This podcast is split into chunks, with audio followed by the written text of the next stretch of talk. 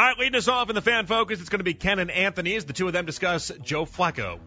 You had people fall in love with Joe Flacco. They did.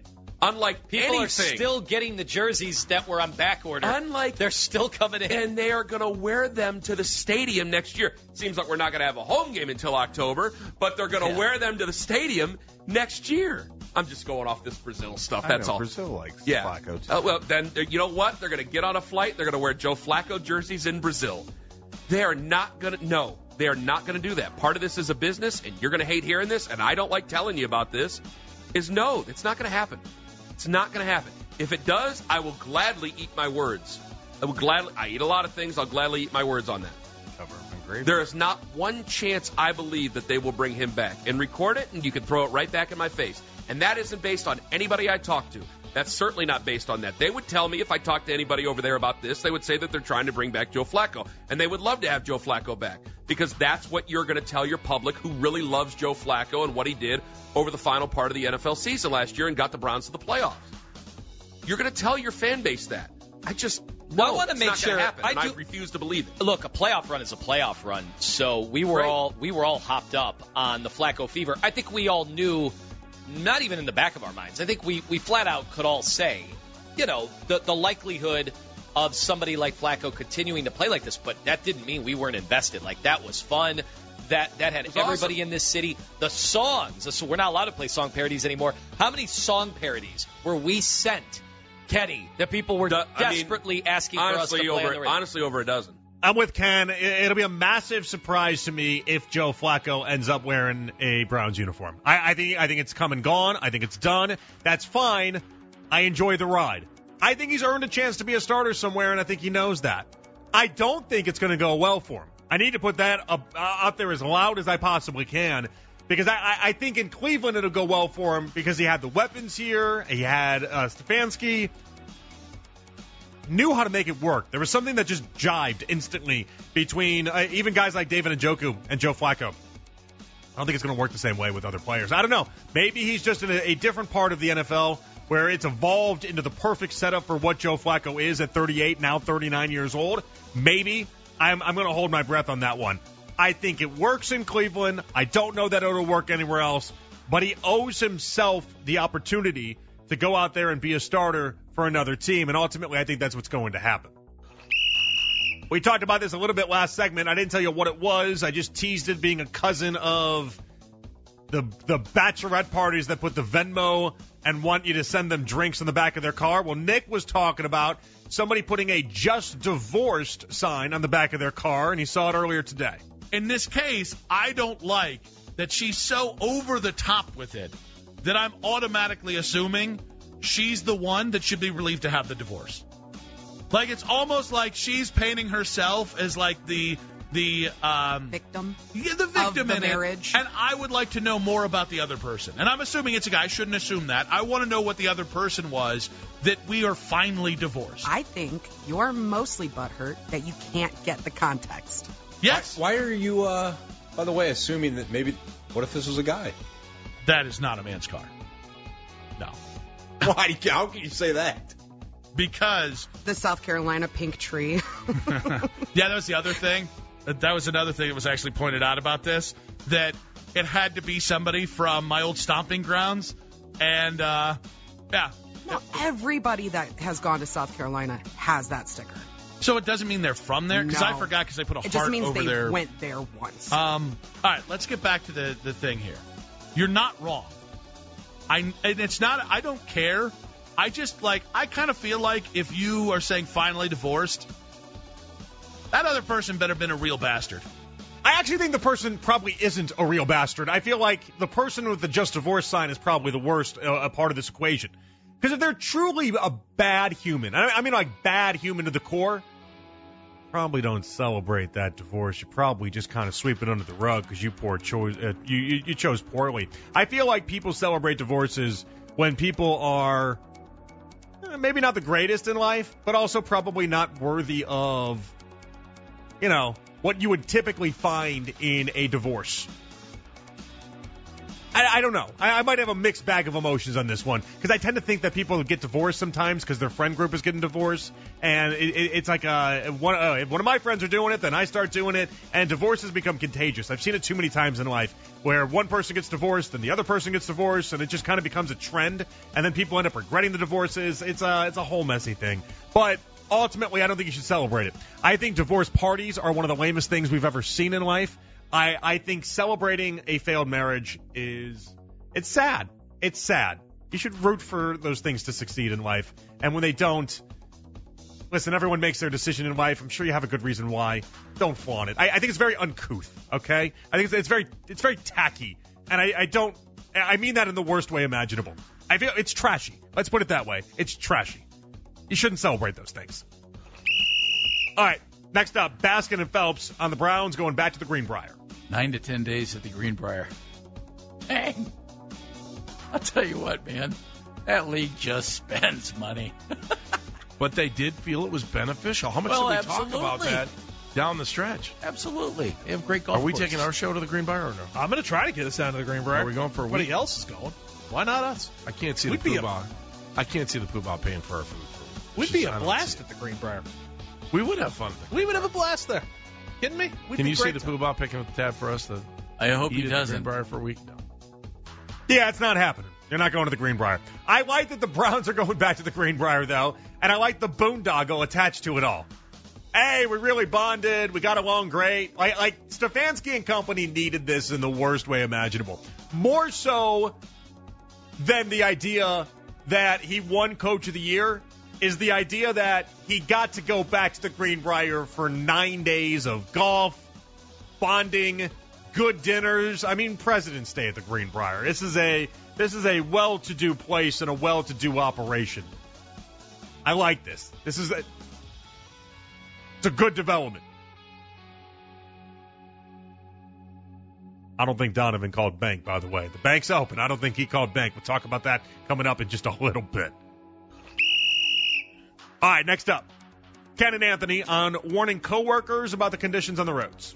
What I wondered There, is, it's do you expect a coworker who goes the exact same way as you and is probably earlier than you every single day? Do you expect them to give you a heads up on whether or not there So are cops or highway answer patrol? This. Yes, please. Go ahead. Absolutely not. Only because there's a there's a couple factors into this.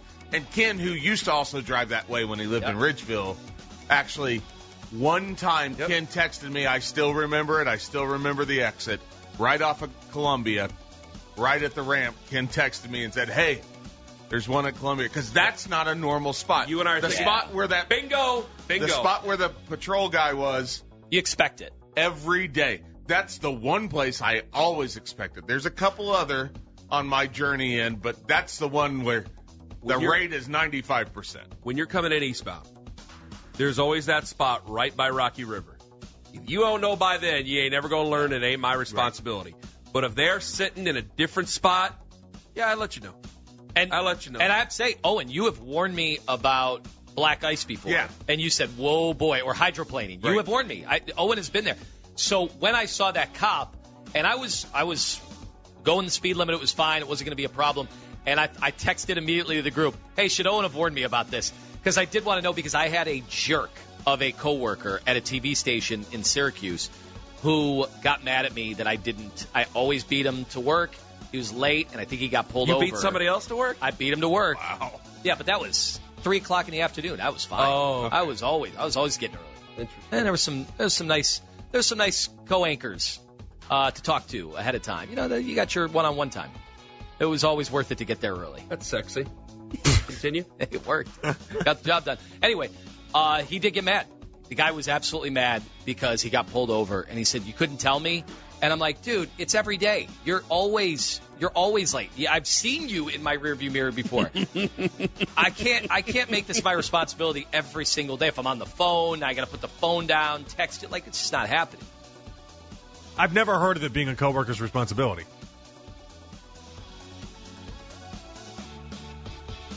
Never. But I've never thought about it that way either. I've never thought about the idea because I don't share a ride in with anybody. If I shared a ride in with somebody and I knew they were coming from Solon and they were coming here and and we were sharing the same exact thing, if I saw something, see something, say something, right? Why not? Especially that early in the morning too. I saw going home last night. I saw I saw cops in a spot that they typically aren't in, and he was hidden off in the bushes. It's like twelve fifteen. I'm going home, and he was hidden off in the bushes, just waiting for somebody to be speeding. Now I drive, I drive like a 75 year old lady. I mean, I just it just is what it is. I drive. I'm the speed limit. I don't go any faster than that, and that's just who I am. Haven't I have not. I don't drive over the speed limit for. It's been like 15 years. I, I used to speed a ton. I got over that. Now, if the speed limit's 65, you catch me going 66. That's about as high as I go. And uh, I and so I was fine. But if I had somebody tail me, tailing me, or someone that I, I worked with, I knew was coming behind me, probably guess I would text them. So I would be like, hey, listen, it's a, it's a cop in a spot that they're typically not in. Uh, be on the lookout. See something, say something. All right, next up, it's going to be Nick on Nick Chubb. Here we go. There is time with this. I'm not really sweating this. But there is that kernel of doubt in my head. And some of it is just, and, and some of it's just cliche, right? Well, Nick Chubb's a running back, and analytics doesn't really value a running back the same way. Well, Nick Chubb's going to be 29 in December. Um, there's a myriad of li- like little cliches. The the running back position has never been more devalued. Nick Chubb is a run first guy. He is a brilliant runner, but they've never really explored his value in the pass game. And really, analytics loves dual threat uh, running backs, guys who can do a little bit of both. All purpose running backs, I think is a better way to put it. So, all those cliches are really the kernel of doubt. The reality is, I think I know how damn good Nick Chubb is. I think the Browns know that he's more than a running back. And even though teams like to use things like, well, we just, when it comes down to football, that's all we really care about here. We don't, you know, we're not sentimental. We don't make emotional decisions. And I think that's mostly true. I think, I think the Cleveland Browns are really almost to a, a state of paralysis they pay attention to the, the messaging of their fans and what their fans say back to them. And I think they realize it would have to be the highest DEF CON or lowest DEF CON. I don't really know how any of that crap works. It would have to be the highest level situation to to get to a point where those two parties don't like they're not together for next year. We talked a lot about Nick Chubb in the first hour of the show. Audacy Rewind. Go back and listen to that one if you want to. Uh, I think it was a good good first hour, and uh, we had a lot to cover about Andrew Berry and what he had to say. Uh, we have a fascinating development here in the Cavs game. Uh, did the Cavs turn that ball over? Yeah, that was just a turnover right there. Ugh. Now, listen, we're going to talk about the Cavs as soon as the Cavs game ends up. We we don't have much time left in that Cavs game. Was that Mobley into Strus or into Garland? I think he was going for Garland. It kind of went for both. That was really that was really poorly done, and something that we're going to talk a bunch about, especially if they end up on the losing side of this game. Uh, again, we'll keep you posted on anything that does happen. Uh, obviously, the game is still going on, so we're not going to talk too much about it in the current moment. But it's about to wrap up, and when it does, we'll get into uh, some of the nitty gritty stuff attached to this one and some of what really went down. But if that is if that is how this one goes down, and listen, they got a defensive play that they can uh, go ahead and still get a stop here, and maybe the Cavs end up with a win. Right now, they're winning 118 to 117. But these are the type of plays that are maddening if you're JB Bickerstaff. And these are the type of ones you can put at the feet of JB Bickerstaff because you just came out of a timeout. He got to draw that play up. How it goes down that way is inexcusable. And that was Mobley on the inbounds. Is that right? Yeah, Mobley was inbounds. Mobley on the inbounds. Another Cavs turnover. 15 to 5 in the turnover department tonight. Cavs 15 turnovers to the Mavericks 5. They have battled in this fourth quarter though. There's no other way to put it. They have absolutely battled in this fourth in this fourth quarter. I would imagine if the Mavericks were smart, uh, they would find a way into Luka's hands. But again, we'll we'll figure this out. Oh! Okay, that was cool. Now we're on air, so I can't like do the play-by-play of that because that's not really how that works. So uh, I'm just going to tell you something really cool just happened. Is how that goes down, and that might be one of the wildest endings I've ever seen in an NBA game. Okay. Max Strus, the game winner. Wine and gold over the Mavericks, 121 to 119, the final. We'll talk about that and more when we come on back. It was lucky. Yes, of course it was lucky. When it's a half court heave, there's nothing else to say about it than it's lucky. But sometimes you'd rather be lucky than good, I guess. That is one of the wildest wins you are ever going to see. Half court shot. It's even defended. You can see Luka puts his hand up and tries to defend it, and it goes in. We'll talk about it. We come on back. 216 474 to below 92. What a finish for the wine and gold. A winner tonight against the Mavs. Here we go. It's overtime with Jonathan Peterlin here with you on the fan.